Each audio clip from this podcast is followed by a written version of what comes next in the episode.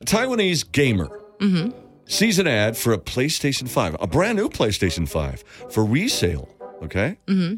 He calls the reseller's phone number to arrange for the pickup, and this woman answers, and she's this older sounding woman, doesn't know anything about gaming. Huh. So it seems a little odd. Yeah, a little Right? weird.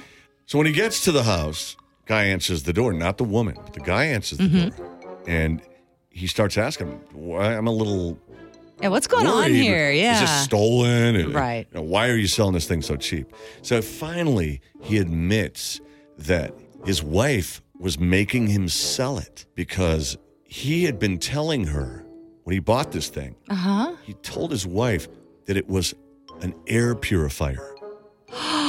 Oh, come on. He's spending a lot of time with his air purifier. Yeah, with his headphones on, and and then, anyways, she finally figured it out and said, "You are selling this thing, this gaming device thing." Uh, I don't know how I feel about that. So, who's the tool?